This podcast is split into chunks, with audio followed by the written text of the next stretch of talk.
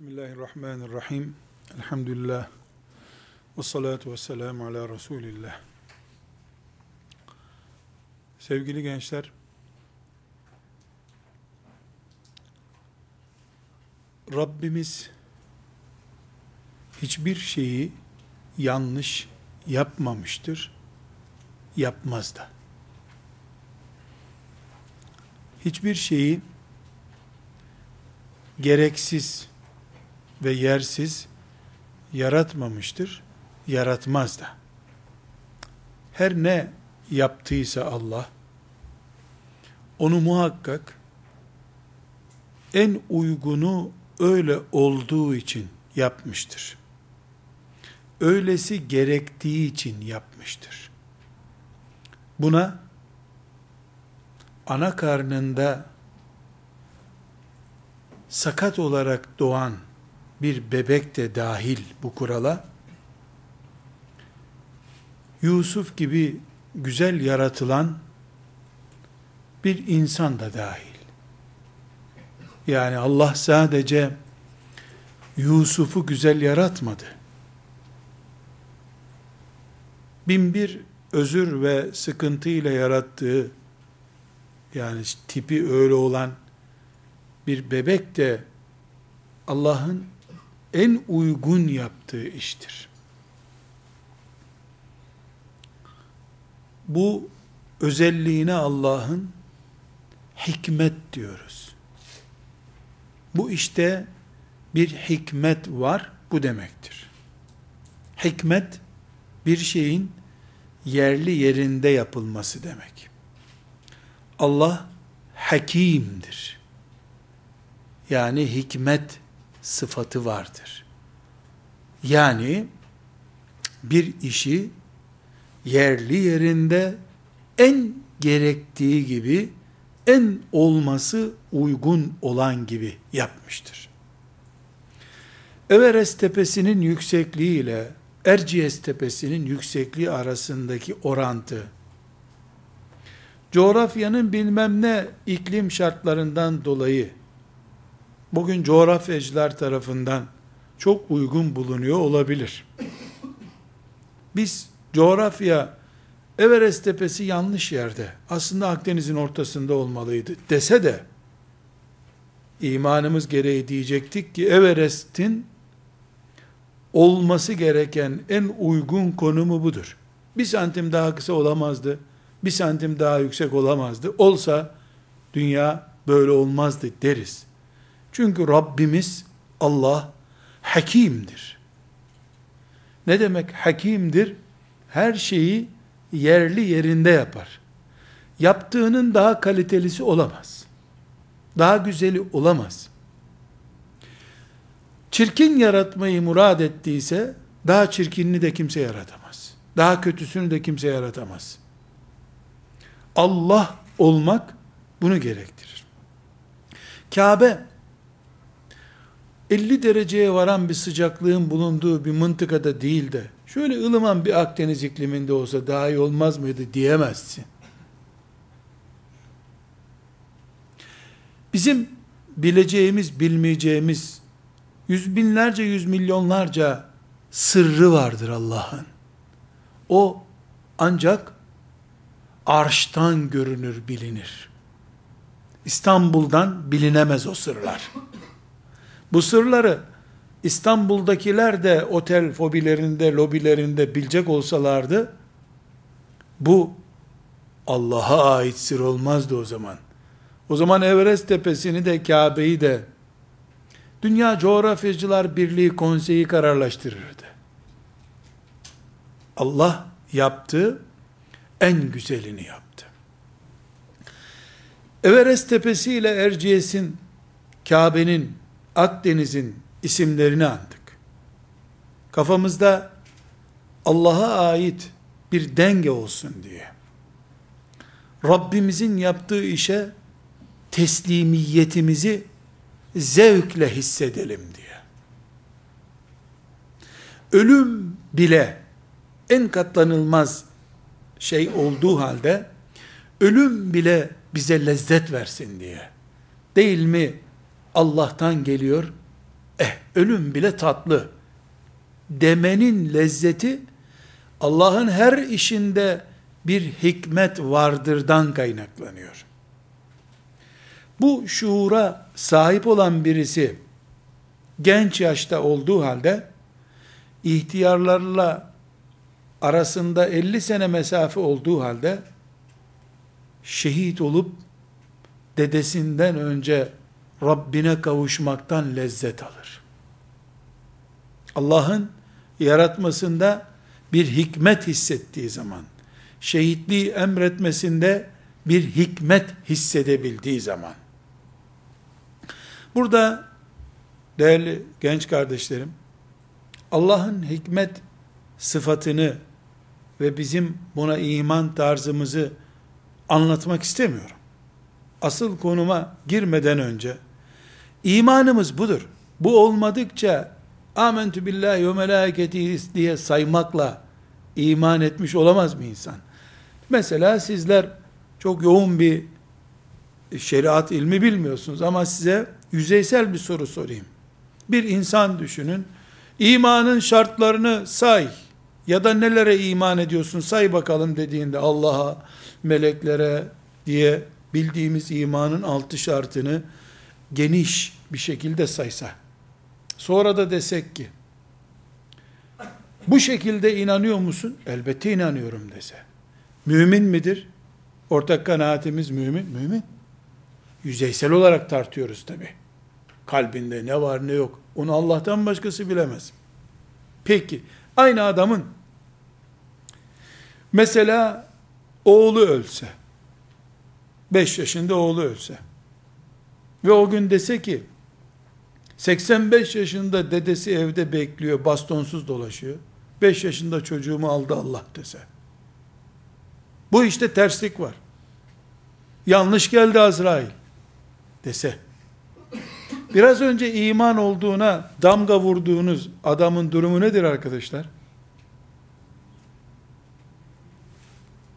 Biraz önceydi o. İman yok ortada. Çünkü neden? Evet, sayıyor iman maddelerini. 1, 2, 4, 6, 70 desen 70 de sayacak. 606 desen onu da çıkaracak iman şartı. Ne sayarsan sayıyor.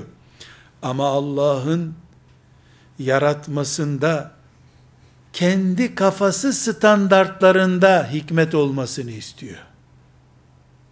Allah ise hikmeti yani her şeyi yerli yerinde yapma vasfını kendi Allah'lık büyüklüğüne ve azametine göre ayarlıyor.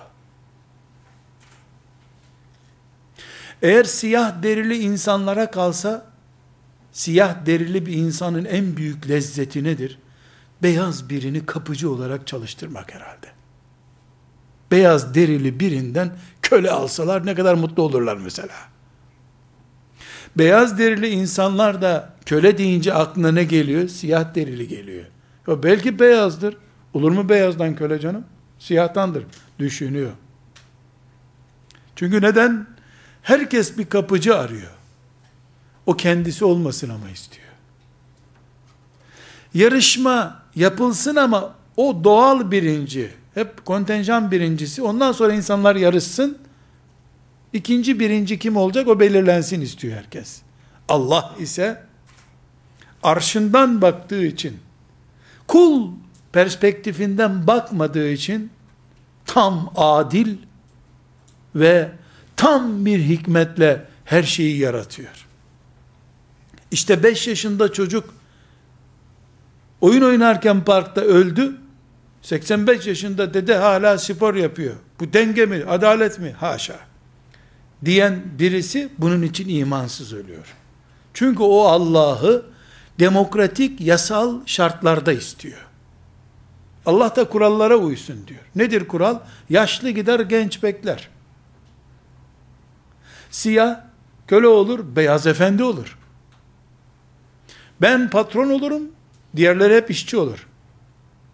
Böyle düşünüyor insan. Allah'ın da buna onay vermesini istiyor. Allah da sen yaratıksın. Yaratan benim. Benim yaptığımda hikmet olur, senin istediğinde ihtiras olur. Hep menfaat kokar senin istediğin. En iyi isteyeceğin şey cennettir. O hani en iyi isteyebileceğin şeydir. Onu da dünyadan bıktıktan sonra istersin zaten. Yorulduk biraz da cennete gidelim bir de orada tatil yapalım diye istersin. Onun için insan standartlarında ilahi azamet olmaz hiçbir zaman. Beşeri yapı olur. Mümin insan, gerçek mümin insan, Rabbine yüzde yüz teslim olmuş insandır. Beni Allah tek kollu yaratsaydı, veya sekiz kollu bir tip olsaydım, ya da akrep gibi olsaydı benim kollarım, en güzeli, en gereklisi buydu demek ki diye iman edip Rabbimin rızasını kazanabilirdim. Ve bu söylediklerimin B maddesi, madem ki Rabbim her şeyi en güzel, en gerekli şekilde yarattı. Buna itiraz etmiyorum. Yüzde yüz teslimim. Tamam ya Rabbi. En güzel şekilde yarattın. Daha iyisi olmaz bunun. Daha iyisini teklif etmem bile cinayet benim zaten. Böyle bir şey tasavvur etmem cinayet zaten. İman cinayeti. İmanıma karşı işlenmiş büyük bir suç bu. Şöyle olsa daha iyi olmaz mıydı? Bunu teklif bile edemem ben. Böylesi en güzeldir. Deyip Rabbime teslim olurum, iman etmiş olurum. O zaman ben köyde de olsam, şehirde de olsam, kadın da olsam, erkek de olsam, sağlam da olsam, engelli de olsam, zengin de olsam, fakir de olsam, diplomalı da olsam, diplomasız da olsam, evli de olsam, bekar da olsam, Mekke'de de olsam, Sibirya'da da olsam, Kabe'nin içinde de olsam, zindanda da olsam, nerede olursam olayım, değil mi pozisyonumu takdir edip beni oraya koyan Allah'tır, bu yerli yerindedir. Ve B maddesi olarak da ben, bu teslimiyetten sonra, madem ki bu şekilde teslim ediyorum, kabul ediyorum, o zaman, bu pozisyonu en iyi şekilde değerlendirmeyi de imanımın B maddesi olarak görmem gerekiyor. Tıpkı zenginin malını sayıp beni fakir yarattı Allah, onu zengin yarattı deyip ömrünü boşa harcayan ve işsiz kalıp sefil kalan bir adam hata ettiği gibi aynı şekilde Allah'ın onu yarattığı ailesi, 22 yaşına kadar getirdiği konumu, önüne Allah'ın getirdiği fırsatları, kademe kademe aşması gereken, razı olunulmuş projeler olarak görmesi yerine, bir gencin, başka şeylerle hayaller kurması, önüne konanı değil, arkasında bırakılanı istiyor olması sadece çocuk inatçılığıdır. Annesi kolundan tutar çocuğun, onu bir yere götürür. Çocuk arkadaki bir oyuncağa kafası kalmıştır. Annesi ön kolundan asılır, o geri geri gider. Ayakları arkaya doğru gider, annesi sürükleyerek öne götürür. Sonunda annesini de sinirlendirir, kendi de yorulur, hatta düşer, üstü çamurlanır. Tıpış tıpış tokatı yedi mi annesinin gittiği yere gider gene. Allah'ın bir genci koyduğu konuma karşı gencin diretmesi bu pozisyondur. Bunun için sözlerime başlarken imanımızın en tabii gereksinimlerinden birisi olan Allah'ın yaptığı işi hikmetli görmek. Bu hikmeti Everest tepesinde de benim saçımın kıvırcık olup olmamasında da görmek demektir bu. Allah ne büyük Allah'tır yahu. Everest tepesini nasıl öyle yarattı yahu. Ağustos ayında bile kar eksik olmuyor. Maşallah. İmana geldi mi Everest tepesi çok güzel. Kızıl Denizi de çok muhteşem yaratmış Allah. Hele altındaki balıklara bakıyorsun lan bu gavurlar nasıl iman etmezler yahu? Görmüyorlar mı Allah ne büyük yaratıyor? O Allah seni yaratırken fakir bir ailenin çocuğu olarak niye yanlış yaptı? Sadece Akdeniz'in dibindeki renkli balıkları mı güzel yaratıyor Allah? Görme engelli veya aksak ayaklı engelli yarattırken Allah güzel olmuyor da seni rahatsız ettiği için bu. Sadece kanguruyu yaratırken mi Allah güzel yarattı? Aa hayvana bak cebi var. İşte müminle afakı imanıyla kuşatabilen müminle iman nimetine kavuşamayan gavur arasındaki fark budur. Kafir çok dar kişisel menfaati üzerinden kainat hesabı yapar. Everest tepesinin kaldırılması durumunda doğalgaz faturasını daha az ödeyeceğini anlasın, Everest tepesi kaldırılsın diye kampanya bile yapar. 20 dolar daha ucuz her sene doğalgaz parası ödeyecektir diye. Dünya bundan ne zarar ederse etsin. Everest tepesi onun daha çok para ödemesine sebep oluyorsa kalksın. Hiçbir hikmet yoktur Everest tepesinde. Mümin insan ise Everest tepesinin veya filanca tepenin ya da denizin derinliklerinin, okyanusun herhangi bir şekilde Allah'ın hikmet planının dışında olmadığını düşünür ve bunu kendisine de uyarlar. Aynaya bakar, şu tipe bak ya Rabbi ya, Yusuf Aleyhisselam görse beni çatlardı herhalde diye düşünür. Sonra da öbürüne bakar, şuna bak lan, bunu insan gece görse korkar herhalde diye hayal eder. Sonra da, ya benim gibi bir adama doğru dürüst evlilik teklifi yapan yok. Şu tipsize bak ya peşinde dolaşıyor insanlar. Der. Bunu kim böyle düşünür? Her şeyi oyalanıp boyalandığı için, saçını güzel taradığı için karşı cinsin peşinden geldiğini zanneden, Allah'ın kaderinin tecelli etmediğini, kendi yaptığı kuralların aşkı vesaireyi oluşturduğunu zanneden, aslında imanı olmayan kişi ama kimseye kafir diyemeyeceğimiz için imanı aktif olmayan kişi diyelim böyle düşünür. Müminse dünya güzellik yarışmalarında ilk üçe girmiş biri olsam bile eksi güzellikteki birisi bana nasipse var Allah'ın bir hikmeti bu işte diyebilen insandır. Burada kardeşlerim bu ön sözden sonra size bu akşam burada söylemek istediğim ya da vermek istediğim mesaja gelebilirim. Kıyamet günü ben, siz ve bütün insanlar dirileceğiz arkadaşlar. Hesap vermeden kıpırdamak mümkün değil. Buna iman ediyoruz orada.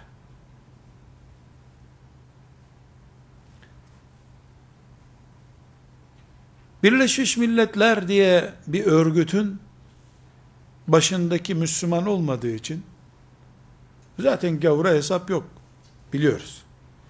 Ama inşallah bu ümmet ayağa kalkıp başına bir halife getirip yeniden kıtalar arası güç olduğu bir zamanda herhalde birleştirilmiş ya da dağıtılmış milletler diye bir şey olmayacak.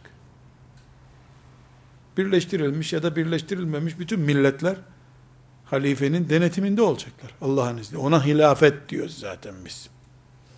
Üç kişinin, beş kişinin hırsının tatminine, tamahının ortaya koyduğu eyleme demiyoruz hilafet. O gün inşallah bu gözlerimizi toprak kapatmadan önce Allah bize öyle bir güzel gün gösterir diye sabahlara kadar dua ediyoruz. Onun için de inşallah çalışıyoruz. O gün arkadaşlar bütün insanlıktan, özellikle de Müslümanlardan sorumlu olacak o halifemiz. Değil mi? Ümmetin başı, insanlığın başı. Herhalde tıpkı o meşhur bir halifemiz var ya bizim. İnsanlığın göz bebeği Ömer. Hani Irak'ta bir keçi düşerse yoldan ben ne yaparım kıyamet günü dediği gibi bütün insanlıktan sorumlu olacak. Kim? 7 milyarın başını çeken adam. Ya da en azından 1 milyar Müslümanlığın başını çeken adam. Güzel kardeşlerim.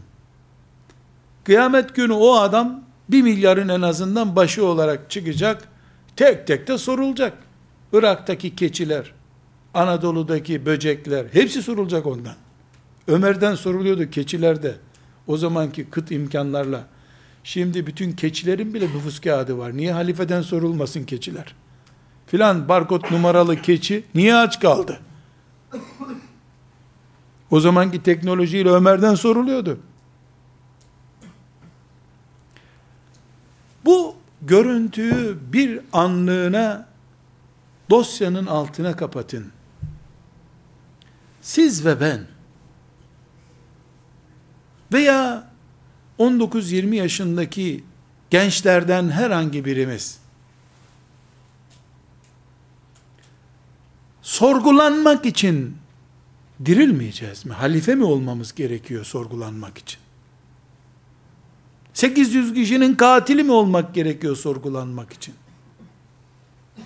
Veya sadece internetten kızlara niye baktın diye mi soracak Allah Teala? Açın bu kulumun girdiği internet sayfalarını mı diyecek?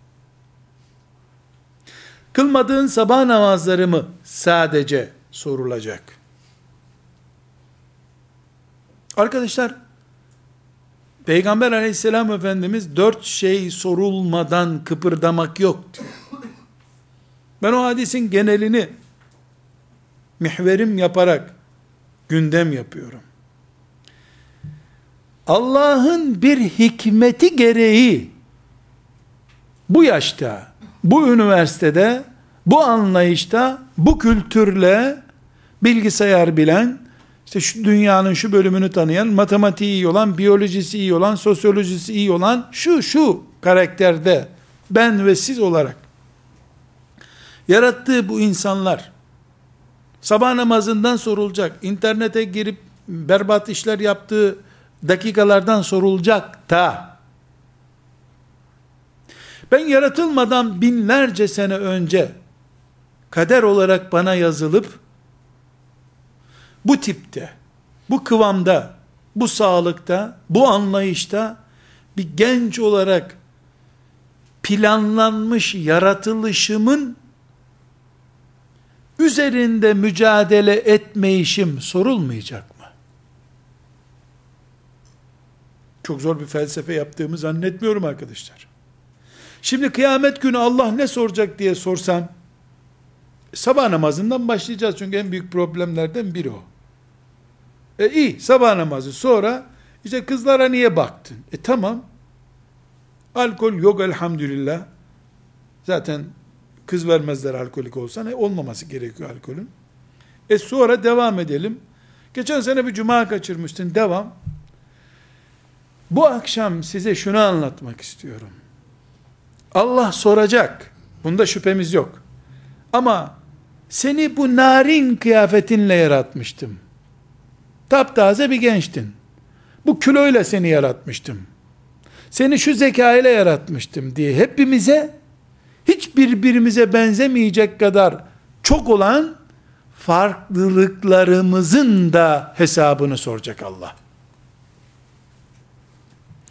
Bulunduğun üniversite mi, medrese mi, lise mi, vakıf mı, dernek mi, Nerede bulunuyorsun sen şimdi? İstanbul'da, Çorum'da, Sivas'ta, Rize'de, Samsun'da, Erzurum'da, Diyarbakır'da, Bitlis'te, San Francisco'da, Tahran'da, Mekke'de.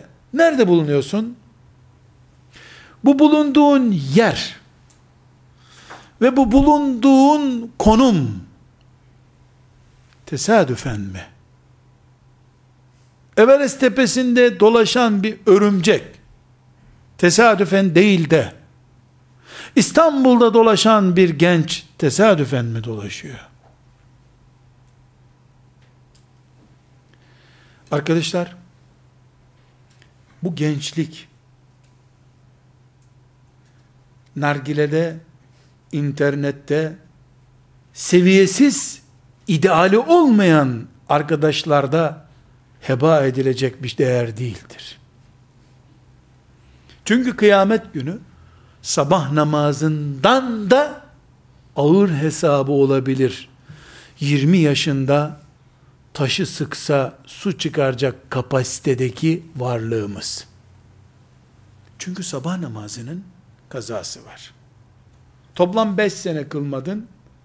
Nihayetinde 5 sene, 5 çarpı 365 sabah namazının hesabı belli. 17 yaşından 27 yaşına kadar heba ettiğin ömrünün kazası diye bir kavram yok. Ne gözyaşı ne çamaşır suyu geçirmiyor o günü. 17 yaşı ile 27 yaş arasında mesela heba ettiğin 10 seneyi temizlemek için 20 sene çamaşır suyu kazanında dursan bir şey olmuyor. O da ikinci zayiat olarak hesap üstüne hesap getiriyor bu sefer. Çamaşır suyu kazanına girmek de suç çünkü. Arkadaşlar, burada bu gece almak istediğimiz mesaj, biz sabah namazı ümmetiyiz. Elhamdülillah. Anti alkol bir ümmetiz. Zina düşmanı bir ümmetiz. Cihat ümmetiyiz. Say sayabildiğin kadar. Ama ümmetliğimizin bir farkı daha var. Hayatımızın bulunduğumuz anı ne andır? 23 yaşının 14. günü. 22 yaşının 82. günü. Bulunduğum bu an az Everest tepesi kadar Allah'ın planıyla planlanmış ve ümmet içinde bir görevli olarak o gün için görevlendirilmiş birisiyim ben. Müslüman gençlerin kendilerini inşallah okulu bitecek, işi olacak, askerin olacak, evlenecek, hanımıyla tatil balayını bitirecek, geri gelecek, kader de onu bekleyecek, çünkü beyefendinin henüz projeleri bitmedi, ondan sonra vakit kalırsa gençliğinin muktezasıyla amel edecek. Ondan sonra genç değilsin ki zaten, eşinin kölesisin. Mini mini ilahların oluşmuş senin. Sadece Allah takacağın, başka kimseyi takmayacağın gençliğin vardı, o bitti. İş, aş, eş, para, arkadaş, çevre, hasta anne, hasta baba, bitmez tükenmez ki dertler ondan sonra. Gençler, sigaraya ve alkole bulaşmaktan, maazallah, zinaya bulaşmaktan çekindiği kadar, Rabbimin bu sezonumda benden beklediğini yerine getiremezsem diye çekineceği bir derdi olmadığı sürece, biz Üsame'yi, Enes İbni Malik'i, Zeyd'i, Halid bin Velid'i, Sa'd bin Ebi Vakkas'ı ancak romanlarda okuyabiliriz. Ciddi biyografisini bile okuyamayız. Romanlaşması lazım ki düzeyimize gelsin. Roman düzeyinde yazılması lazım. Orijinal tarih literatürüyle yazılsa o bile ağır gelir bize. Hazmedemeyiz. Hani çok e, ağır ilaçları böyle balla şerbetle filan veriyorlar ya çocuk yesin diye. Portakal kokusu filan katıyorlar, aroma katıyorlar.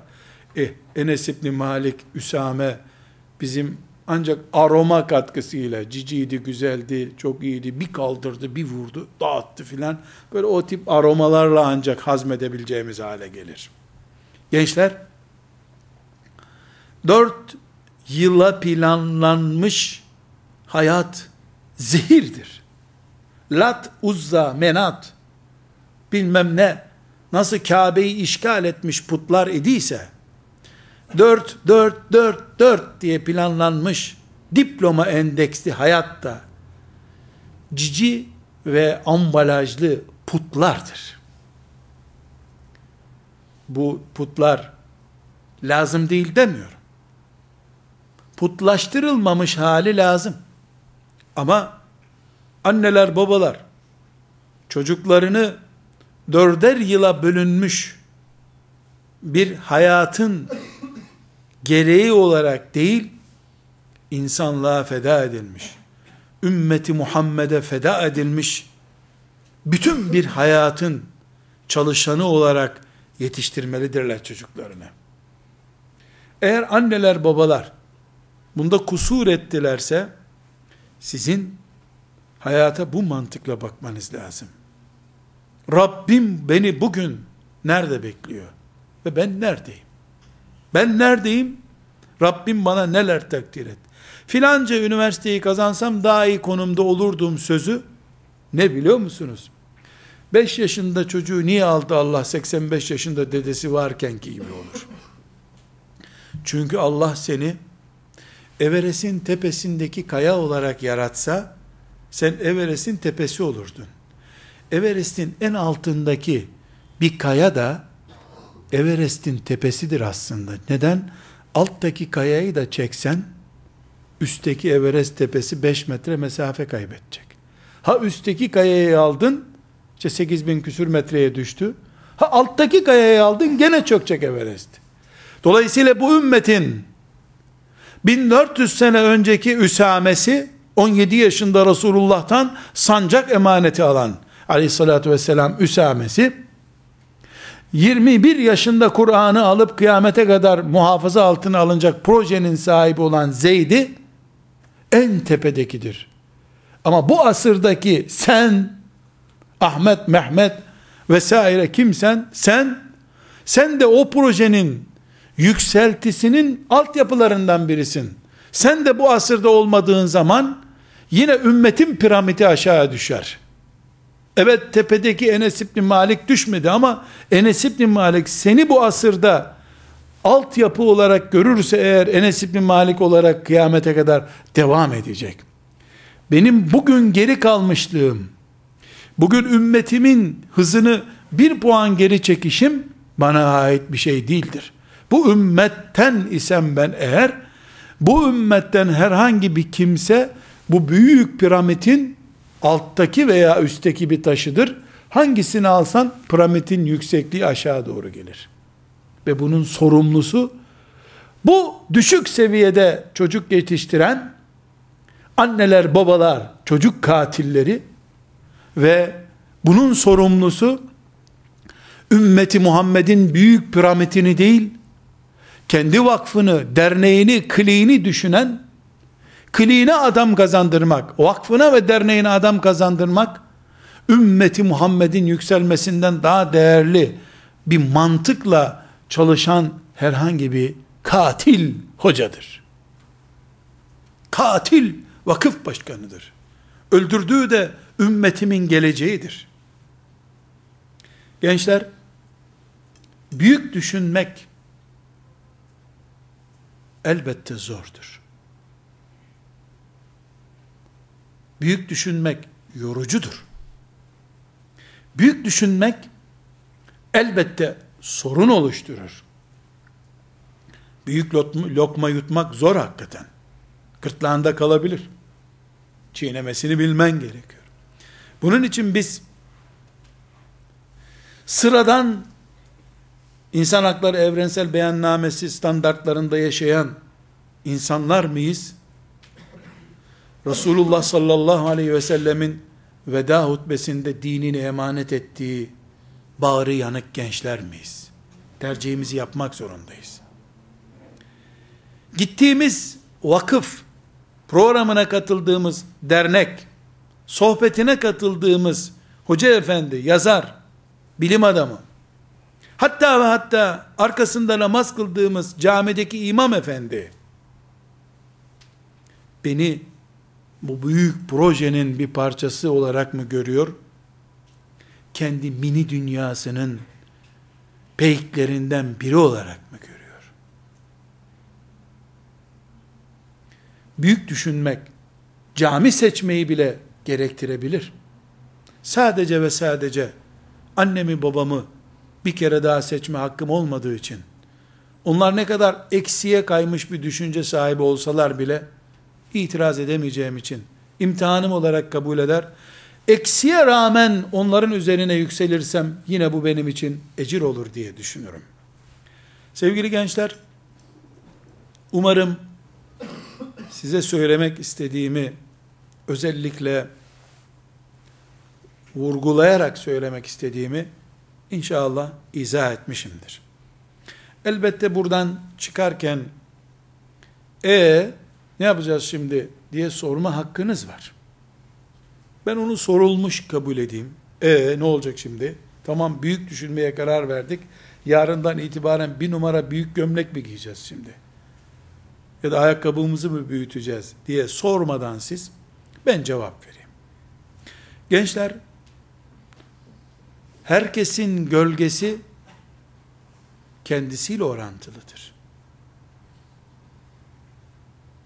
Düz bir odunun gölgesi eğri olmuyor. Eğri bir odunun gölgesi de düz olmuyor. Güvercinlerle kargalar aynı kümeste kalmıyorlar. Tavukla kazlar da aynı çanaktan bile buğday yemiyorlar. Bir, kimle oturuyorsan sen olsun.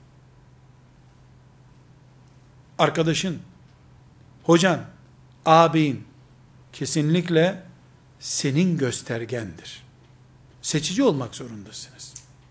20 küsür milyonluk İstanbul'da bulamıyorum mazeretin yoktur senin. En azından sanal alemde bulmak zorundasınız. İki, arkadaşlar, biz Allah'ın kullarıyız. Çok argo ifadeyle kullanayım. Allah'tan başkasına kendimizi kullandırtmayız. Kullandırtmamalıyız. Birisinin ihtirasları, kabalıkları ve birisinin çatlayan enerjisi bizde yerini bulmamalıdır. Kıyamet günü ben şahsımın hesabını vereceğim. Dakikalarımın, servetimin hesabını vereceğim. Ben onun peşinden gitmiştim diyemem kimseye. O demişti ya Rabbi, o ne zaman geçerli biliyor musun? Annen ikinizi de yaramazlık yaparken yakaladığında, niye böyle yaptınız? Abim başlatmıştı dersin, annen de abini döver, sen de kaçarsın o arada. Kıyamet günü abim yapmıştı ya Rabbi, bizim vakıf başkanı yapmıştı, bu çocuk oyunları yok mahşer yerinde. Ümmeti Muhammed'in gençleri üzerinde hoyratça harcama yapanlar, kendi çocuklarını getiremedikleri programlara, ümmetin çocuklarını getirenler, enerjilerini harcayanlar, vakıflarının, derneklerinin, kliklerinin, gruplarının yükselmesi için ümmetin birikimini Kızılırmak'tan bir bardak su döküp atar gibi harcayanlar elbette Allah katında hesap verecekler.